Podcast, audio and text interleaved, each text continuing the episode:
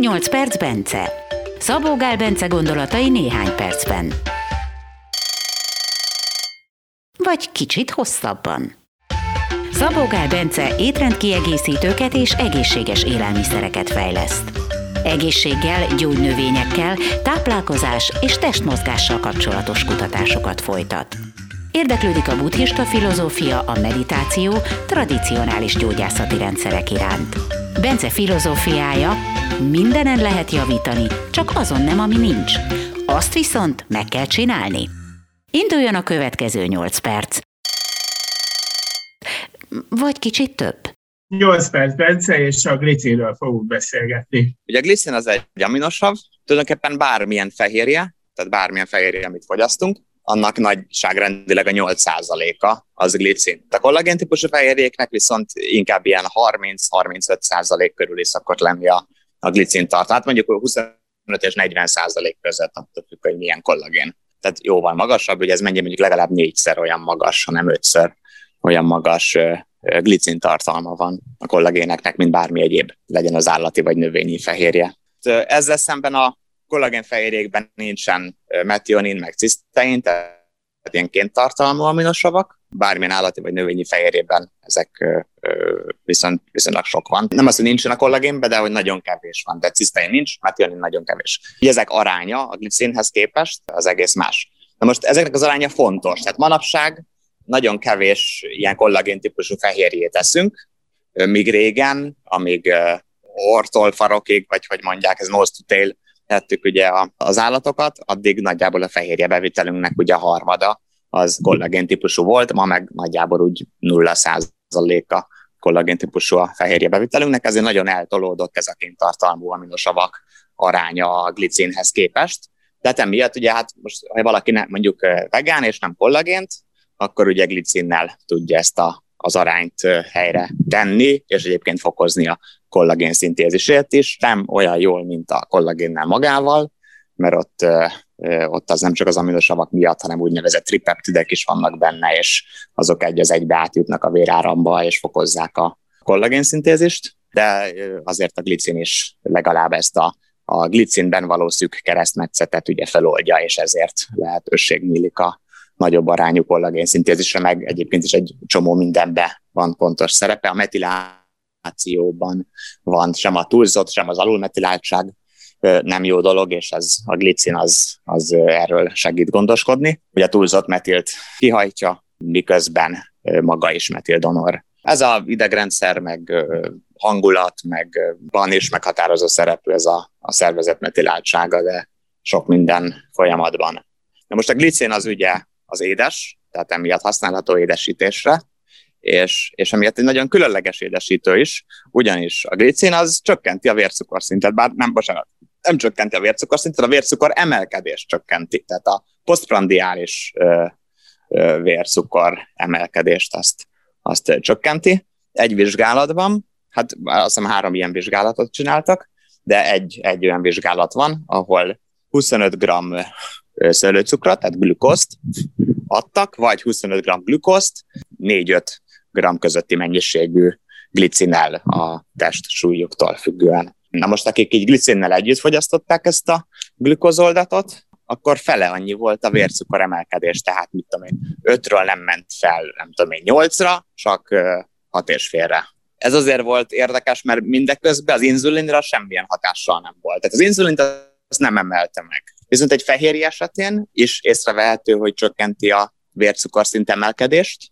viszont az azért csökkenti, mert nagyon megnöveli az inzulin. Tehát a fehérjék, különösen mondjuk a tejsavóval nézték ezt, de bármilyen, vagy meg a meg vörös húsokkal, tehát azok nagyon emelik, de minden fehérje emeli nagyon a, eléggé a inzulint, és hát az inzulinnak meg az a dolga, hogy a vércukrot lecsökkentse. De nem jó dolog ugye a magas inzulin se, tehát egyáltalán nem biztos, hogy hogy ez egy jó tanács a cukorbetegnek, hogy, hogy sok fehérjét fogyasszon, mert akkor alacsonyabb lesz a vércukra, hiszen az inzulinja is magasabb lesz tőle, és hát végül is azért cukorbeteg a cukorbeteg, mert állandó magas az inzulinja, és ettől inzulinrezisztensé válik, már most ez a kettes típusú. Na most a glicin az, ne, az a inzulinra nincs hatással, és mégis mérsékli a vércukor emelkedést, tehát egy másik hatásmechanizmus van itt. Na most oké, okay, tehát édesíz, és érdemes emiatt ugye ezzel édesíteni. Amúgy is érdemes úgy csinálni, hogy a, a szénhidrát tartalmú részét az étkezésnek 20 perccel a többi után fogyasztjuk el, tehát például hús és zöldség, és akkor rá megeszünk, mit tudom én, egy szapkását, kinoakását, vagy édesburgonyát, vagy valahogy ilyen desszerté átalakítva, mit tudom, vaníliáson bármi, és akkor azt glicinnel édesíteni. Ha 20 perccel később veszük a szénhidrátot, mint a többit az ételből, akkor alacsonyabb lesz egy olyan 20-30 százalékkal az inzulin válasz is, meg a vércukor válasz is. Hogyha glicinal édesítettünk, akkor meg ezen még tovább javíthatunk, tehát ez egy olyan stratégia, amit így szoktam javasolni, hogy ezt a, az, az, az egy étkezésen belüli ételek sorrendje, tehát ugye végére időzítve a szénhidrát nagyja, és az viszont glicinnel legyen édesítve. A glicinnel való édesítő ereje van különben, mint a cukornak? Nagyjából olyan, nagyjából olyan. Most van egy mellékíze, de ez olyan, hogy van, aki nem érez mellékízt, hanem van, akinek ugyanolyan, van, akinek meg kicsit érzi, nem zavaróan van, akinek meg már egy nagyon kevéstől is sző. Ez ritka, tehát mit tudom én, száz voltán egy ember se, vagy kb. olyasmi lehet az arány. Tehát valakinek nagyon nem szereti a, a, az ízét, és én például nem érzem ezt a mellékízt, legtöbben nem, de jó, de ez ugyanígy van a Stevie-nál és Eritritnél is, meg a többinél is, hogy van, aki nem érzi, van, aki kicsit érzi, van, aki meg egyszerűen egy, egy, egy csipetnyit nem tud belőle mert, mert azonnal kiérzi. Na minden, szóval hát itt a glicin is. Én ebben azt szoktam javasolni, hogy a, a stevia a glicint és a eritrit tehát érdemes használni, vagy ezeknek a, a kever, tehát, hogy ezeknek a keverékét úgyhogy mindegyik az édességnek ö, azonos, ugye az édességek mindegyik azonos arányba felel. Tehát nem egy-egy egy gram, mert ugye a stevia az 200-szor édesebb, ezért abból mondjuk 200 annyi kell, mint a, a gliszínből, stb. Nem, az édességért egy-egy-egy arányban legyenek felelősek, és így, így nem, nem, nem érződik ki szerintem senkinek se mellékízme elkeveredik. A, a glicinből, hogyha egyszerre 5 g-nál többet veszünk be, tehát alapból ez nem probléma, viszont van, akinek lazaszékletet okoz a, a glicin, ha egyszerre 5 g-nál többet vesz be, ezért azt szoktam mondani, hogy 4-5 g közötti mennyiséget használjunk csak egy étkezéshez. Glicinből édesítésre, a maradékot, ha az nem elég az az édes hatás, édesítő hatás, akkor valami mással pótoljuk. Tehát ne, ne, ne, ne 10 g glicint nyomjunk egyszerre. Nagy mennyiségben is lehet glicint fogyasztani? Olyan nagy mennyiségben is lehet glicint fogyasztani, hogy egereknél, hogyha a kalóriabevitelüknek a 8-16 százalékát, 4, 8, 12, 16, valahogy így nézték, és hogy, hogy akiknek legalább a 8 százaléka volt a kalóriabevitelük egereknek a glicin, azok, azok világrekorder élethoz éltek meg.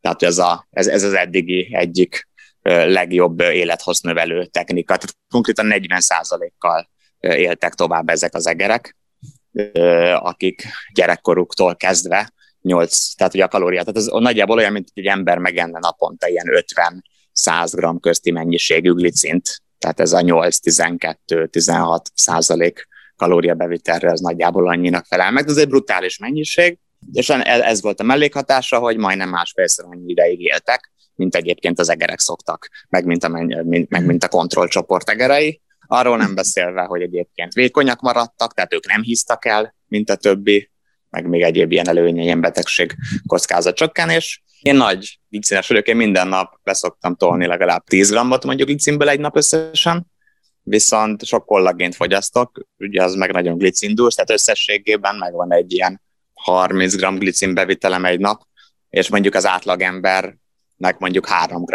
glicin bevitele egy nap. Tehát egy olyan tízszeres. Ez már régóta ennyi glicin bevitelem van, kollagénből, meg glicinből, meg táplálkozásból. Akkor veled elég sokáig fogunk interjúkat készíteni valami. hát még akkor meg kell hozzá növelnem legalább 50 grammig, de mert egyébként csináltak egy, egy frissebb vizsgálat az egerekkel, ahol viszont nem adtak már nekik ennyi glicin, csak kicsit kevesebbet, meg a, a táplálkozásuk az nagyon metionin, tehát kéntartalmamidősavakban nagyon gazdag volt, és ott nem valósult meg az az arány, amit számoltam, hogy most nem emlékszem, hogy kb. 1-15-1-16-os aránynak kell megvalósulnia, hogy annyival legyen kevesebb a kéntartalmú amidősavaknak a száma, mint a glicin bevitele egy napra nézve, és hogyha ez teljesül, akkor, tehát én arra jutottam az eddigi vizsgálatokból, hogy ez, ez az a, a tehát hogy, hogy ennek az aránynak kell teljesülnie legalább ahhoz, hogy ez az élethosszra, meg különböző dolgokra való minden pozitív hatását kifejtse, és ott ez, mit tudom, az 1-10 arányt sem érték el abban a vizsgálatban, és ott azért nem is 40%-kal éltek tovább azok az egerek, hanem csak nem tudom én 5%-kal, de közben hasonlóan azért lecsökkent egy csomó betegségkockázatuk. De azt elrontották, tehát hogy ilyenkor mindig úgy fogom a fejemet, hogy ha én rájöttem, akkor nem tudom, hogy azok, akinek lehetőségük van ezt vizsgálni, azok, azoknak hogy nem mi, miért ezt vizsgálták, miért így, amikor így az eddig vizsgálatokból következik, hogy nem éri el az arány, nem lesz jó. Minden esetre együtt glicint, és köszönöm szépen. Igen, igen. Ja, még annyit a glicinhez, hogy sokaknak van ugye ilyen fruktóz felszívódási problémája, tehát ez igazából nagyon sokaknak, tehát hogyha valakinek gyümölcs után, vagy akár tej után, nagyon sokszor a fruktóz felszívódással van probléma a laktóz érzékenység esetén is, tehát ez, mármint ez ilyen egy kalap alá vehető, vagy hogy valakinek ilyen fodmar, tehát ilyen puffadásra, lazaszékletre, rossz szemésztésre, ilyesmire, hogyha hajlamos valaki, akkor annak sokszor ez az oka, hogy, hogy a fruktóz vagy egyéb ö, ilyen érzékenység van. A fruktóz felszívó, a fruktóznak az antidótum, annak van egy csomó káros hatása a sok fruktóznak, nem csak az, hogy a ilyen emésztési dolgokat csinál, de magára a fruktóz felszívódását is javítja a glicin, és a fruktóz által okozott mellékhatásoknak is a antidotumot, tehát azt is enyhíti a gliszin, erről van egy ilyen jó kis tanulmány. És az emberek meg ugye sok cukrot esznek, a cukornak a fele fruktóz, meg sok gyümölcsöt is, amik ugye ma már ilyen nemesített cukros gyümölcsök, tehát az a lényeg, hogy mai embernek nagyon magas a fruktóz bevitele jellemzően, és ez ugye problémákat okoz, például a májzsírosodását, stb. És ezért is jó a glicin, mert, mert, mert az a legjobb így a fruktóz káros hatással jelen. Úgyhogy ja, én nagyon liszines vagyok.